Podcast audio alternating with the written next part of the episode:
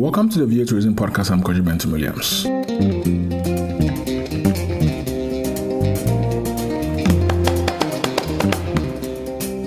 The VA Tourism Podcast is dedicated to Africa's travel and tourism industry, where leaders in the private and public sectors get to talk to us.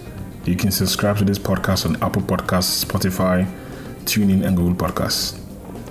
My conversation today is about the role of women in the tourism sector and how governance structures can be improved to uplift the girl child to the upper echelons of the tourism establishment.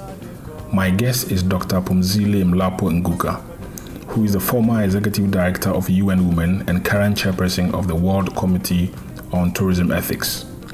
The former vice president of South Africa also discusses her mandate as the chair of the Tourism Ethics Committee and how tourism can be a real force for good.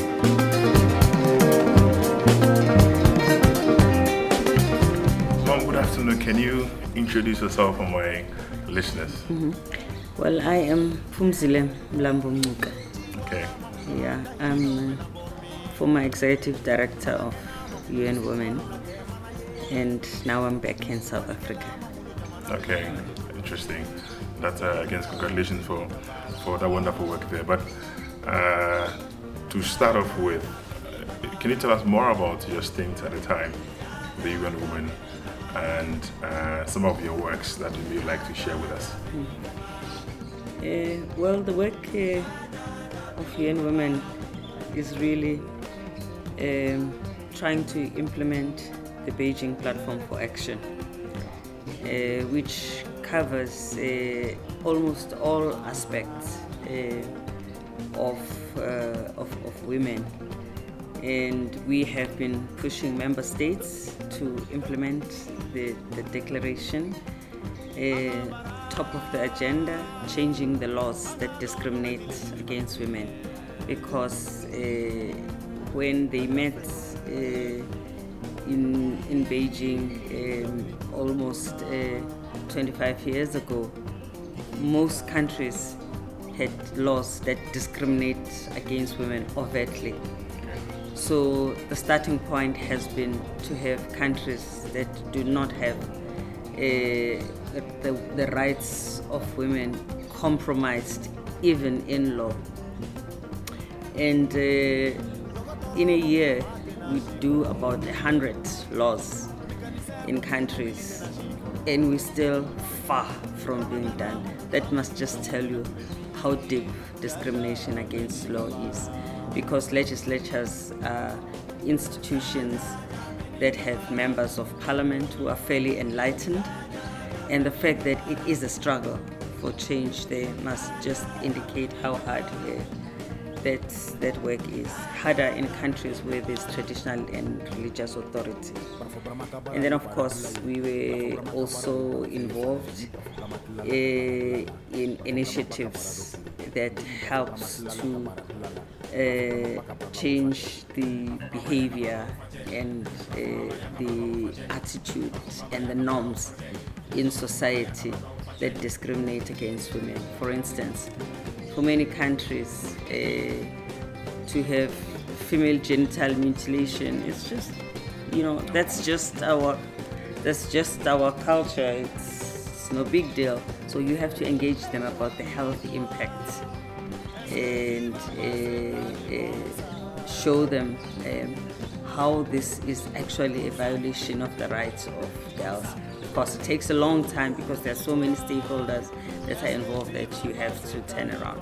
Then you've got issues at work like equal pay, engaging private sector, CEOs of company uh, on equal pay, going to the organizations that brings business together so that you can get a, a, business associating, taking a stand on the issue, and then influencing um, uh, their membership.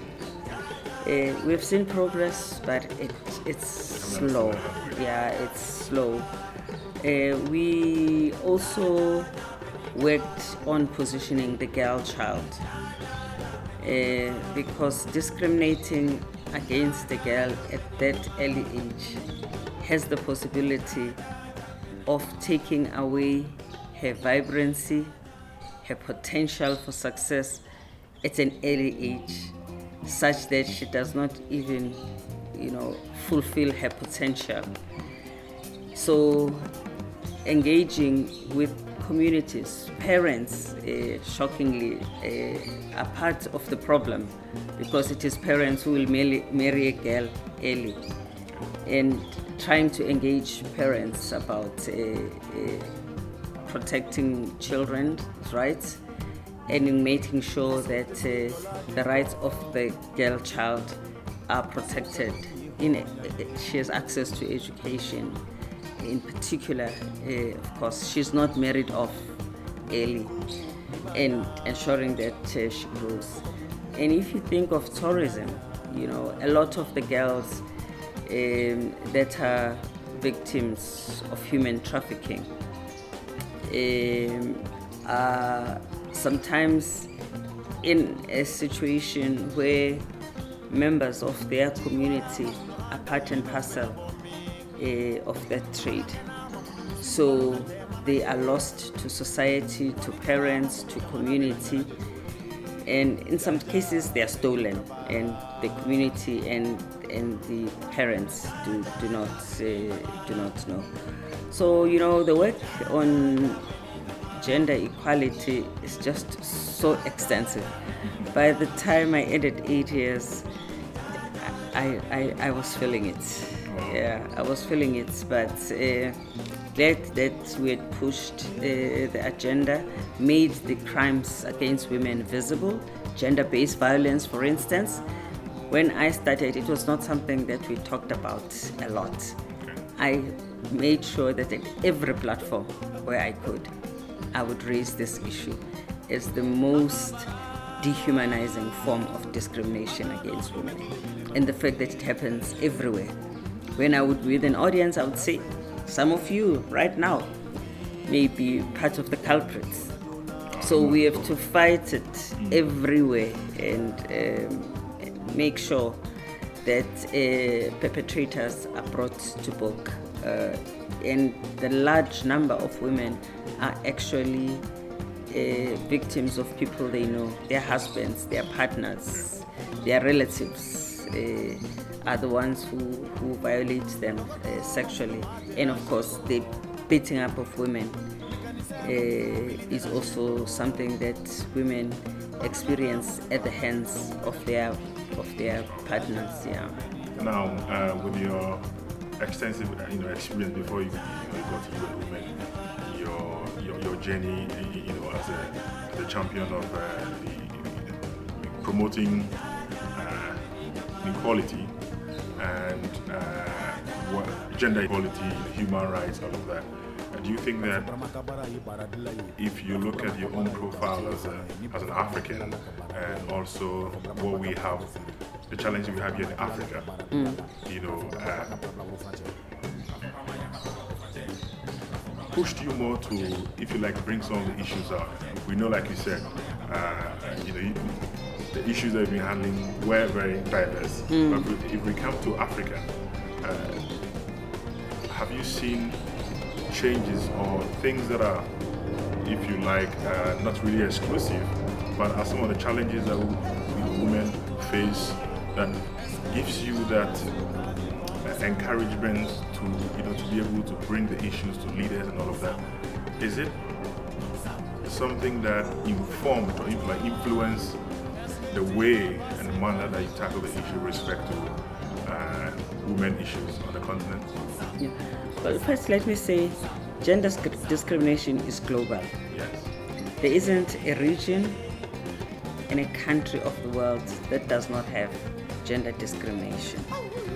Um, in Africa, however, because it is already a poor continent, it bites harder uh, on women because we are already dealing uh, with many disadvantages that uh, women face. And then, in addition to that, there are these cultural, con- there's, there's a cultural context in Africa which reinforces gender discrimination.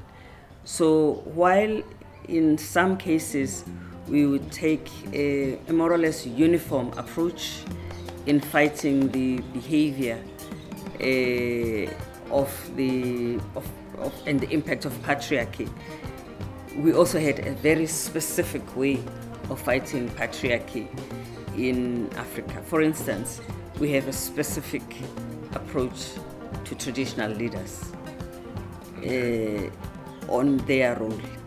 And where we have a breakthrough, it really makes a difference.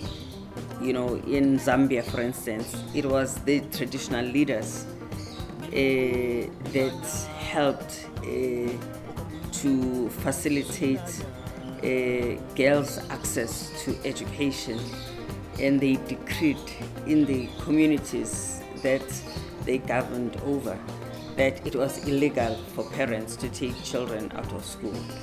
Uh, on violence against women, they were the ones that would find families where there was violence uh, against women. And that ensured that when a law has been passed in parliament at a national level, it will be implemented at a local level where traditional authority uh, is, is, is dominant. And that was particularly important in Africa because of this dual authority that, uh, that you find in many countries. Um, issues of access to education for girls um, in, in Africa. Uh, again, parents take ch- children out of school, thinking that if children are working in the field, uh, that and helps the welfare of the family.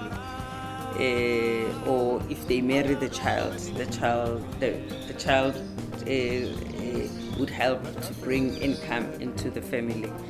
So when in a country you have uh, laws and policies of the national government uh, that say that uh, uh, children must stay at school until they finish, wherever it is possible, because then in some cases children will drop up because of resources.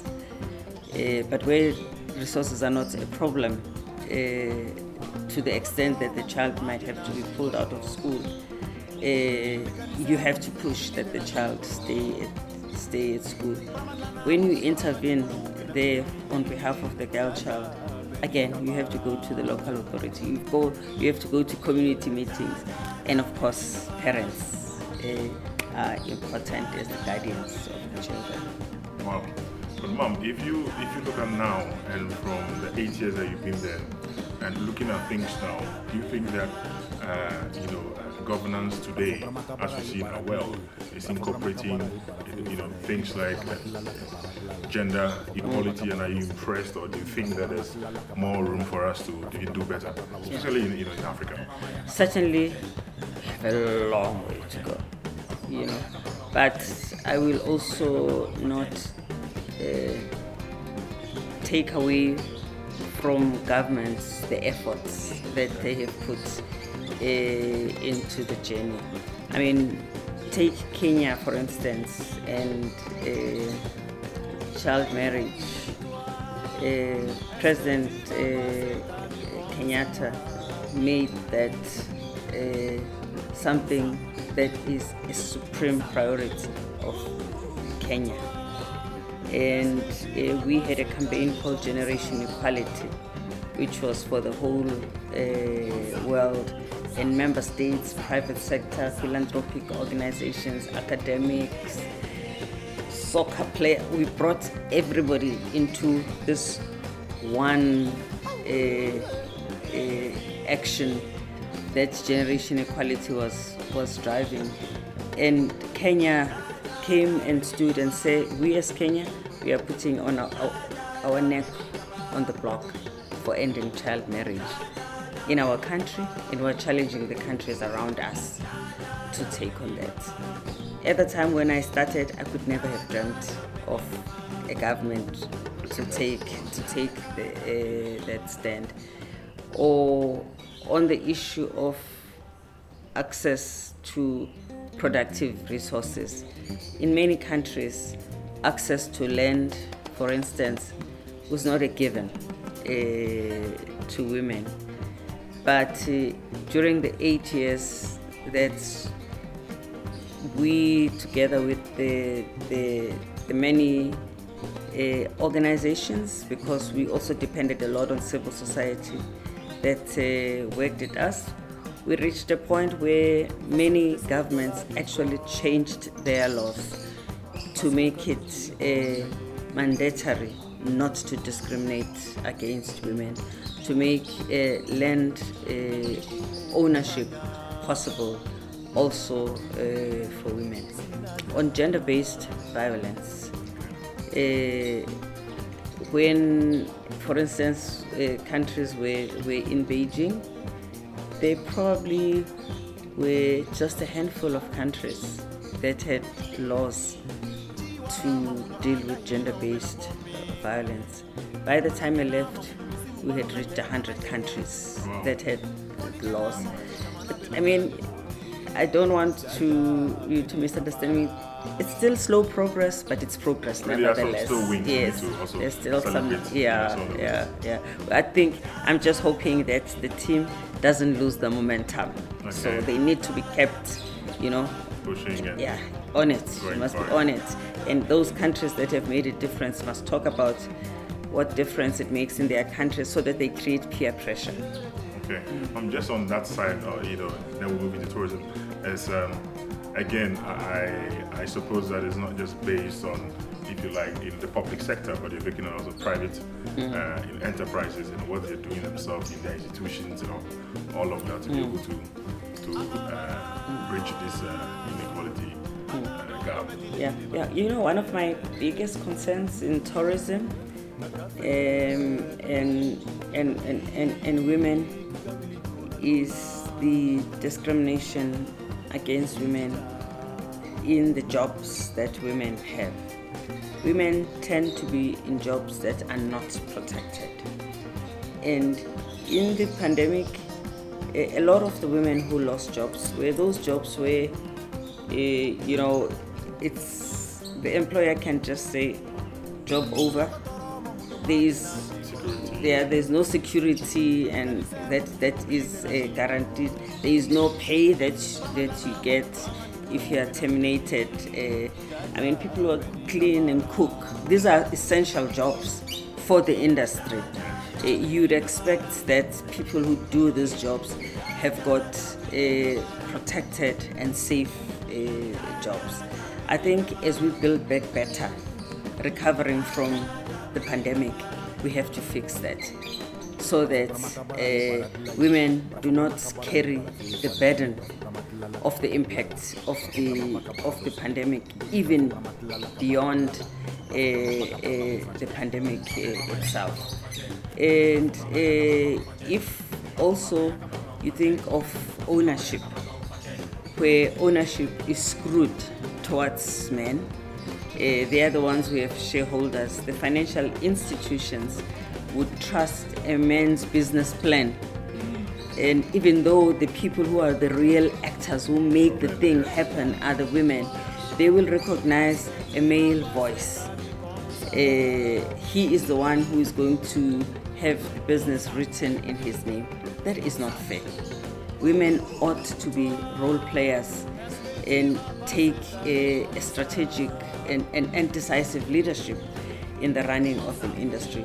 We know that uh, uh, the tourism industry is about caring uh, uh, for people because you entertain and you receive guests and you want them to have the best possible time in your institution your, your, your, your yeah and women are good at that they do it very well and it's important to turn that talent and ability of women into a product, a product that generates money for them. They must not bring that skill into the job situation as a product which works for someone who employs them. They should uh, be so the ones, you know, yeah. So, you know, directly. Mm. But uh, if you if we look at also at the fact that again with your experience, uh, how what would be your recommendation in mitigating against inequality, but at the same time uh, to you know to harness uh, the potential of, of, of, uh, of uh, uh, the woman power, you know, in the tourism sector worldwide? Yeah, of course, obviously, education remains important. You do want women to know everything about the industry uh, so that uh, they can represent themselves uh, properly. it is also important that women work together. That you you have companies where women entrepreneurs have brought their lots together so that they, they pull on an, an initiative uh, together. They help each other to market, to, to, to, to present, to come with exciting uh, uh, products. And of course, women can also work and partner with men. one is not talking about exclusively women doing things just by themselves but we need to increase the number of women who are in strategic positions. And to the extent that tourism is an industry where governments play a, a critical role, governments should ask these questions. When a man comes to bring a, a, an idea to government, maybe she's seeking land or she's seeking permission to do something, you know, who are your partners? Uh, and the government should be able to to sort of nudge uh, the men on, you know, have an inclusive uh, business model, uh, bring women uh, as well into their business, not just as, as your workers, but also as your partners. Because in, in the last uh, uh, works that uh, UNWTO did, UN Women, the, the data point is 54% yeah. workforce of women mm. in tourism. Exactly. But it doesn't, you know, commensurate with mm uh, if you like, uh, the position roles. Yeah. And, and, you know, mm, yeah, and, yeah. And the Yeah, the, the women are at the bottom of the pyramid. Yes. Mm. Mama, is there uh, you know one action that you believe that you know is being initiated or in your view can be you know done to at least? I really think that you need the policy okay. intervention uh, because they're not going to do it voluntarily. All right. That has been my experience. You need a policy, so you you also incentivize it by making sure that uh, when people do tourism uh, need the services and the support of government, those who present companies that are gender balanced or uh, are led by women, they will have a priority. The government will uh, first look at them. You were appointed at the General Assembly in Madrid as the chair of the World, World uh, Committee for Tourism Ethics. Mm. Uh, if you had to give us a, a bit of uh, what uh, a brief of what that entails. Mm, yeah. Well, I think uh, it uh, entails treating everyone equally and fairly. All the tourist destination and all those who travel to any part of the world uh, getting fair treatment. For instance, travel bans are unethical, especially when they are not based on any credible reason because it discriminates against citizens of particular parts of the world. Uh, engaging women in the value chain of the tourism industry in its variety that is a, another important ethical standpoint that the industry should uh, embrace. Uh, stopping and fighting against human trafficking, uh, which happens with tourism by those who are in the dark side of the industry. Uh, this is something that we should all be concerned and make sure that it does not tarnish uh, the industry.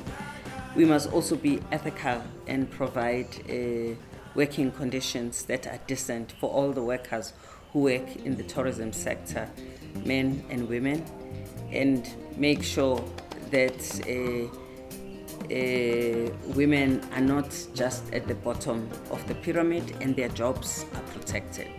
Okay. Now, if you look at the, is it COP26, uh, the issue of uh, you know climate change mm. and where uh, in a small island state, uh, as as as is, as is known now, uh, you know, made a point at the summit that uh, you know they always seem to be at the receiving end, mm. and where you know countries and they're not polluting. Mm. Exactly. Mm. yeah, yeah. I actually think that it is important to treat the countries who are the greatest polluters different from the ones who have contributed so little uh, towards the evolution of climate change and yet receive so much when it comes into the impact of climate change Eh, eh, eh, and uh, bad uh, weather and, and, and, and climate. It's important that the rich and the big polluters contribute towards the needs of the smaller countries, enable them to survive the many unexpected and uh, devastating impacts of weather and, and, and, and climate. Uh, it is also um, important that uh, the industries that are polluting everywhere in the world, that especially in those countries where these industries are so large and have been polluting for over a long period of time, that they take the correctional action to turn around the, the, these industries, bringing in green and cleaner industry, and to make sure that they, we all manage the transition uh, to clean energy in a just way, that we don't have a, a, a one side fits all because we are not all in the, at the same level. Yeah. Now, if you, but uh, don't you think that we ought to also, you know, uh, localize the conversation of climate change to the extent that sometimes when you are back to our communities, uh, it, it, it is being interpreted to be, you know, something that is out there as opposed mm. to our own actions. Yeah. Well, yes, we, we certainly have to uh, localize it because you can then talk also about uh, the local occurrences, things that they understand and they can see, and, and then point them to uh, actions that they can take locally in their own uh, environment. Uh, we cannot uh, talk about high level discussions that seem to be far fetched from the from the local people and the actions that the locals must take must be the actions uh, that seem reasonable to them as well. Okay, now as we wrap up our conversation, what would be your advice to government uh, with respect to inequality, uh, uh you know, uh, human rights as part of the governance process across the board, mm. from public you know, to private? Yeah. Well, firstly, I would like to say that it's important that uh, all our governments make sure that we revive and uh, and we bring back the, the industry to its former glory. It's everyone's responsibility because we all benefit. And uh, that we remove in the industry all the inequalities that we saw during COVID because one thing that COVID showed us uh, was just how much and how unequal people were treated in our countries and between countries. So that the industry of the future will be an industry which is much more equal in the manner in which uh, it, it works. We, we must make it possible for tourists who are going into any destination. Uh, they must be able to choose that I actually want to contribute towards uh, uh, limiting my my carbon footprint, and that should be an option that is there. All countries must look for ways in which they could provide those products uh, to their clients because the, the, the reducing of the, the carbon footprint is an international endeavor. Eh, it's not something that people of country A must do. It must be part of the religion. From where you stand and where you start your journey to where you are going, you must be aware of what is happening to your footprint. And when you arrive at those countries, join in with the people in that community and assist them. I think all tourists must take the responsibility to support the communities that host them uh, to uh, migrate into a more climate progressive environment and vice versa. Okay. And tomorrow is International Day for Women, and if I'm privileged to, to be able to, to you know to speak to you now, is to what be your message for for I mean, for the world uh, in terms of because we've been celebrating it to mark the importance of you know uh, the role of women in in our economies and in our lives. What will be your your message to, to the world? Yeah, I mean, I would uh, say at this point, as we are coming out of the pandemic, which disproportionately affected women, to say we need to sustain a response that significantly uh, addresses the issues that women suffered. Two thirds of the jobs that were lost during the pandemic were lost to women. Let's see that we bring interventions that will address the two thirds, not bring the interventions that will address just a handful of women. And let's also make sure that women are in the significant positions of their countries and institutions so that women are able to make the decisions that have to be made at this time. And lastly, and very important, let us continue to fight the pandemic of violence against women because it is another pandemic that needs a fight that is as significant as the fight that we marshaled to fight against COVID. Okay, now uh, this is a surprise one, but uh, uh, it's about your you as a role model, mm. not just to Africans, not just to women, but to, to you know to the you know, entire. Uh, well, what will be your message for young people, especially for women, because in our part of the world it hasn't been easy, and you've had an illustrious career from you know, uh, moving from the public space into where you've even retired now, and now still you're doing a lot of you know, work for, for Africa and for the world. What would be your message for people who aspire to, or you think should pick up uh, whatever opportunity they have to, to, to, to, to progress in, uh, in life? Well, I would call on young people and as well as women in general to occupy the space. And do it in a meaningful way so that wherever you are, people must feel your presence. Uh, play your role, don't be self effacing. Don't think that what you are bringing to the table is less than. What you are bringing to the table is just as important, and it is important to signify that by the actions that you take and make sure that when there's discrimination against you or discrimination uh, uh, against someone else, call it out. Never allow a situation for bad behavior to thrive in front of you. Call it out immediately. Okay. Now, as you retire and all of that, now you're not moving from conference to conference advocacy. What is it like, you know, uh, being uh, at, you know, at home, if I may well, use the word? I have to tell you, I have not experienced that. it's not happening. It's worrying me so much we need you more. Not just think we need you more in, you know. Yeah, but I, ha- I, I have to package it better. This is not, no, it cannot be like this. Okay. Yeah, it's, um, I'm, I'm, I'm still feel like I have a diary like I'm working in the office. Thank you so much, Mom. Yeah, yeah, okay, thanks.